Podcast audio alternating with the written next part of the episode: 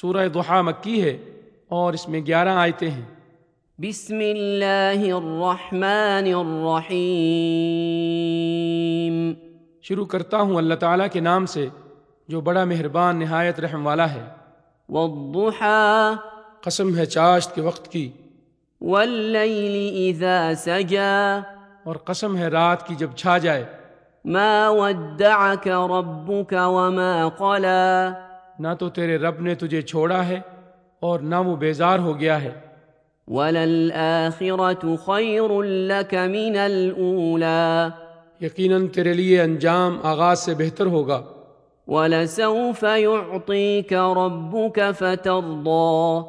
تجھے تیرا رب بہت جلد انعام دے گا اور تو راضی و خوش ہو جائے گا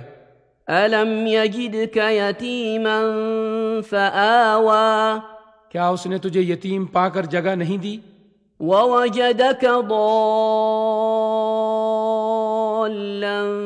فهدى اور تجھے راہ بھولا پا کر ہدایت نہیں دی ووجدك عائلا فأغنى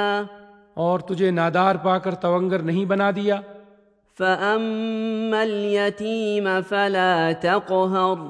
بس یتیم پر تو بھی سختی نہ کیا کر وأما السائل فلا تنهر اور نہ سوال کرنے والے کو ڈانٹ ڈبٹ وأما بنعمة ربك فحدث اور اپنے رب کی نعمتوں کو بیان کرتا رہ